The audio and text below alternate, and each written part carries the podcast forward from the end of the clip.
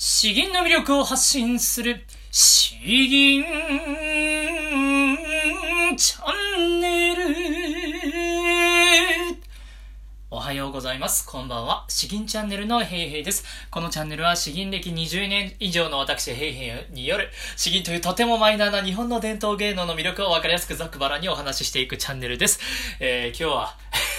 もう夜なんでですね、日曜の夜だからちょっと若干疲れてますけれども、えー、今日も元気よく行っていきたいと思います。えー、まあそうですね、ようやくまああのこの間、えー、姉と、えーそう、姉と甥っ子とアメリカに住んでるやつですね、ななねんぶりにお会いすることができて、えー、まあ本当めっちゃ楽しかったんですけれども、やっぱななねんぶりとはいえ結局さんじかんぐらいしか会えなかったんですよね。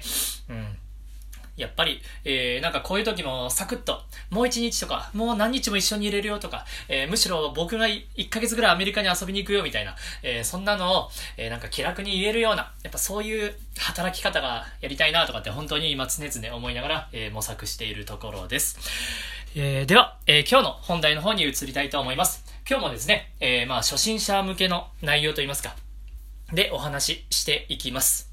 えーまあ、キーワードは言葉運びですね。言葉運び、えー、言葉運びの大切さとそれをどうやったら身につけられるのかですね。えー、まあこれについて簡単にお話ししていきたいと思います。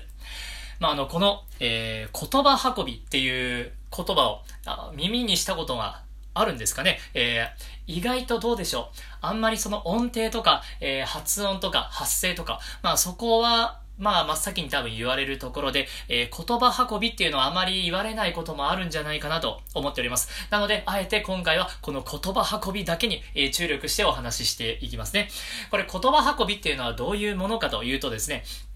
まああの、えー、本当に正しく言うと間違ってるかもしれないんですけれども、僕の認識は、えー、言葉をまああの言葉のリズムですね。言葉のリズム、え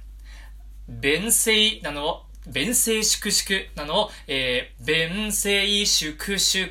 このまあ同じような等間隔のテンポで、えー、言っていくこと。まああのこのべこの言葉一音一音ですね。弁声粛々、えー、こう。ここの、えー、どういうテンポで言葉を運んでいくか。まあこれが言葉運びというふうにまあ認識してもらってそんなに差し支えないと思います。これはですね、えー、まあまず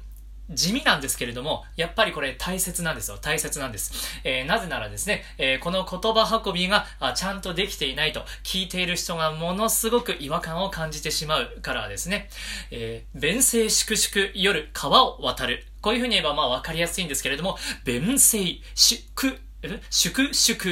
夜川を渡るみたいな、こんな感じで、えー、わけのわからないテンポでですね言われたとしたらどうでしょう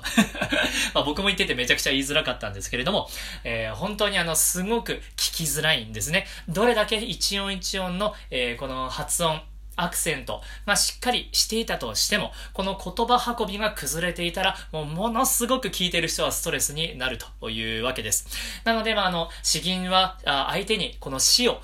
しっかりと伝えて、でその表現もまああの相手の感情を揺り動かすようにするというところが目的なのに、この詩を伝えるところが損なわれてしまうとまあどうしようもないということで、えー、地味なんですけれどもとても大切ですと。そしてですね、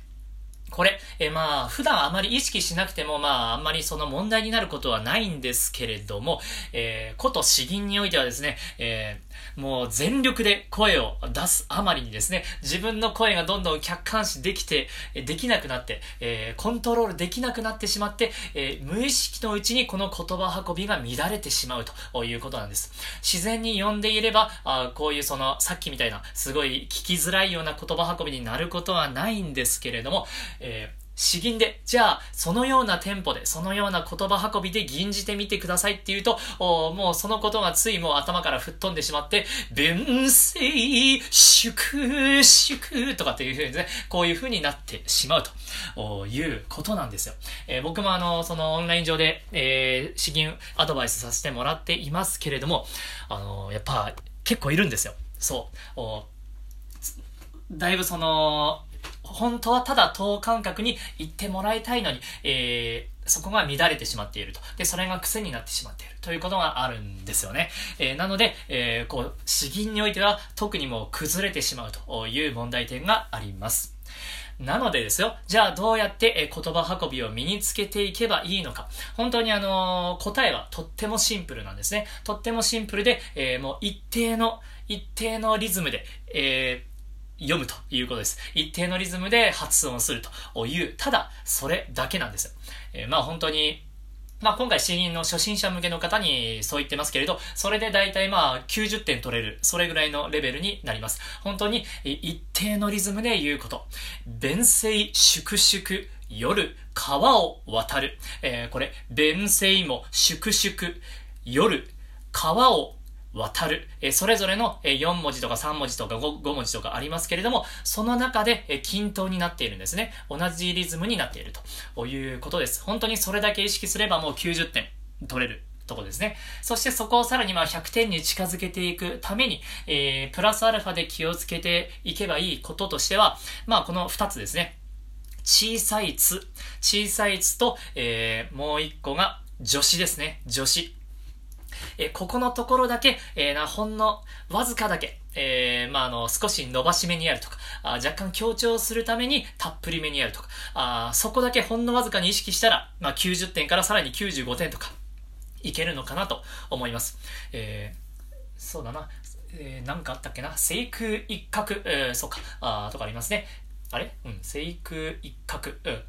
この間やった銀か。あもうだんだん忘れてきましたけど、えー、正空一角角、えー、本当は正空一角、えー、一匹の鶴っていうのを一角っていうんですけれど、まあ、等間隔でいけば正空一角、一角、えー、これぐらいのテンポになるんですけれども、ちょっと強調するんですね。正空一角、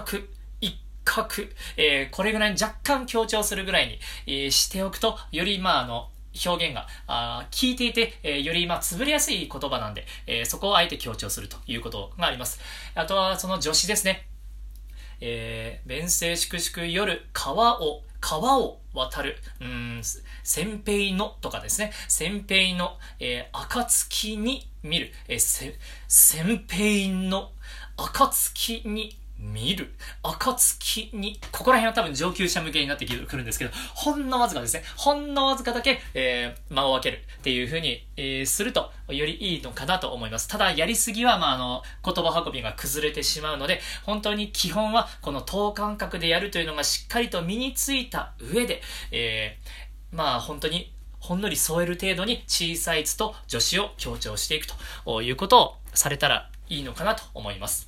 そしてもうあとはですね、もうあとは本当に最後やることといったらもうこれだけですよ。えー、現時ている時にちゃんと録音して、で、その後自分で聞き返すと。聞き返した時に、えー、自分の声がちゃんと等間隔になっているのかどうかですね。えー、本当にこれを聞いていくということです。等間隔になっているのか、なっていないのか。さすがにそれを自分の音声を聞いて、えー、それでわからなかったらちょっと僕はまあ、なんてアドバイスしたらいいかわからないんですけれども、えー、まあそれで自分の吟を客観視、客観、客観聴っていうんですかね、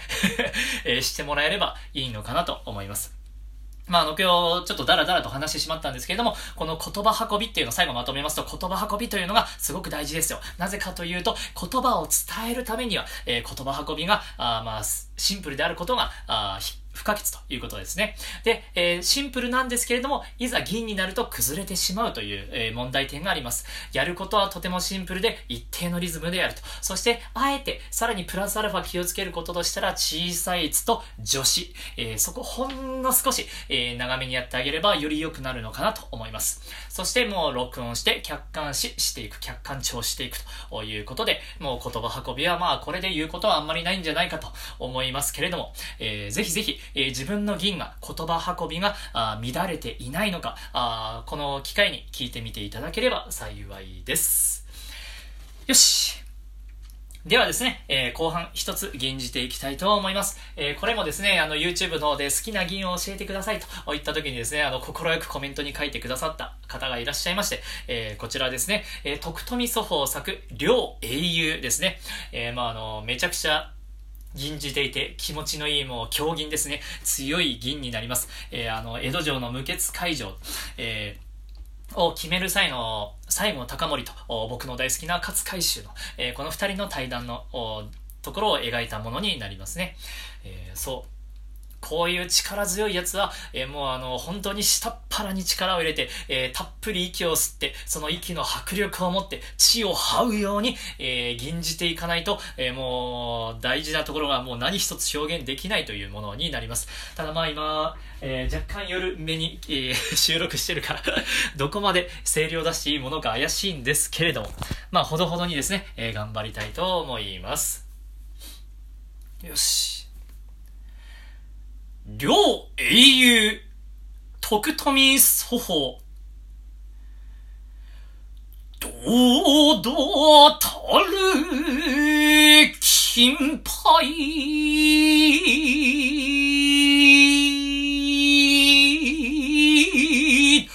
関東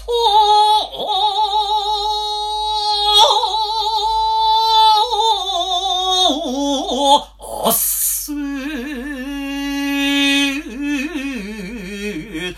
百万の死生断腸の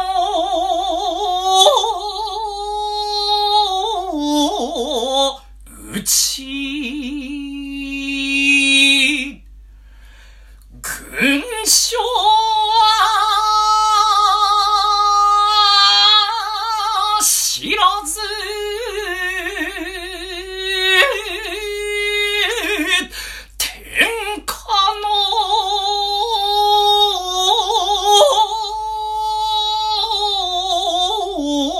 はかりごと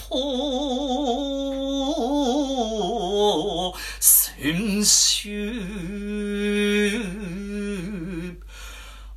愛対す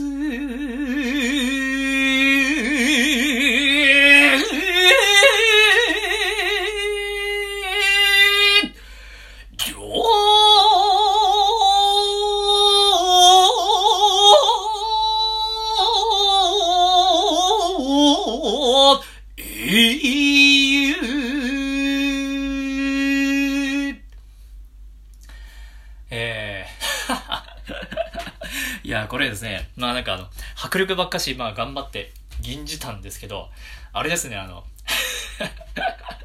えー、言葉運びがめっちゃ崩れてますねいや自分で吟じながらなんかすごい、えー、気づいてしまったんですけど、えー、先週そ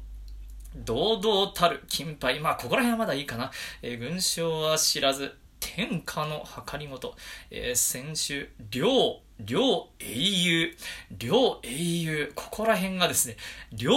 英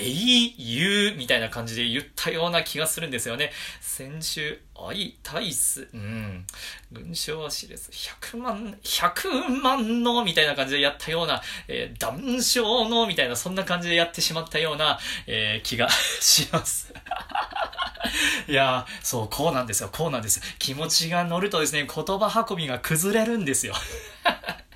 いやちょっと本当になんか申し訳ないなと思ったんですけれど、えー、ちょうどいい感じに、えー、反面教師にしていただければ幸いです、えー、じゃあ今日はこんなところですね、えー、引き続き、えーまあ、あのこんなことを聞いていいのかなとか、えー、リクエスト相談、えー、感想何でも嬉しいです。いやー今日はもうなんかあまり言葉が回りませんけれどもこの辺にさせてください。えー、では詩吟の魅力を発信する詩吟チャンネル今日は以上です。どうもありがとうございました。バイバイ。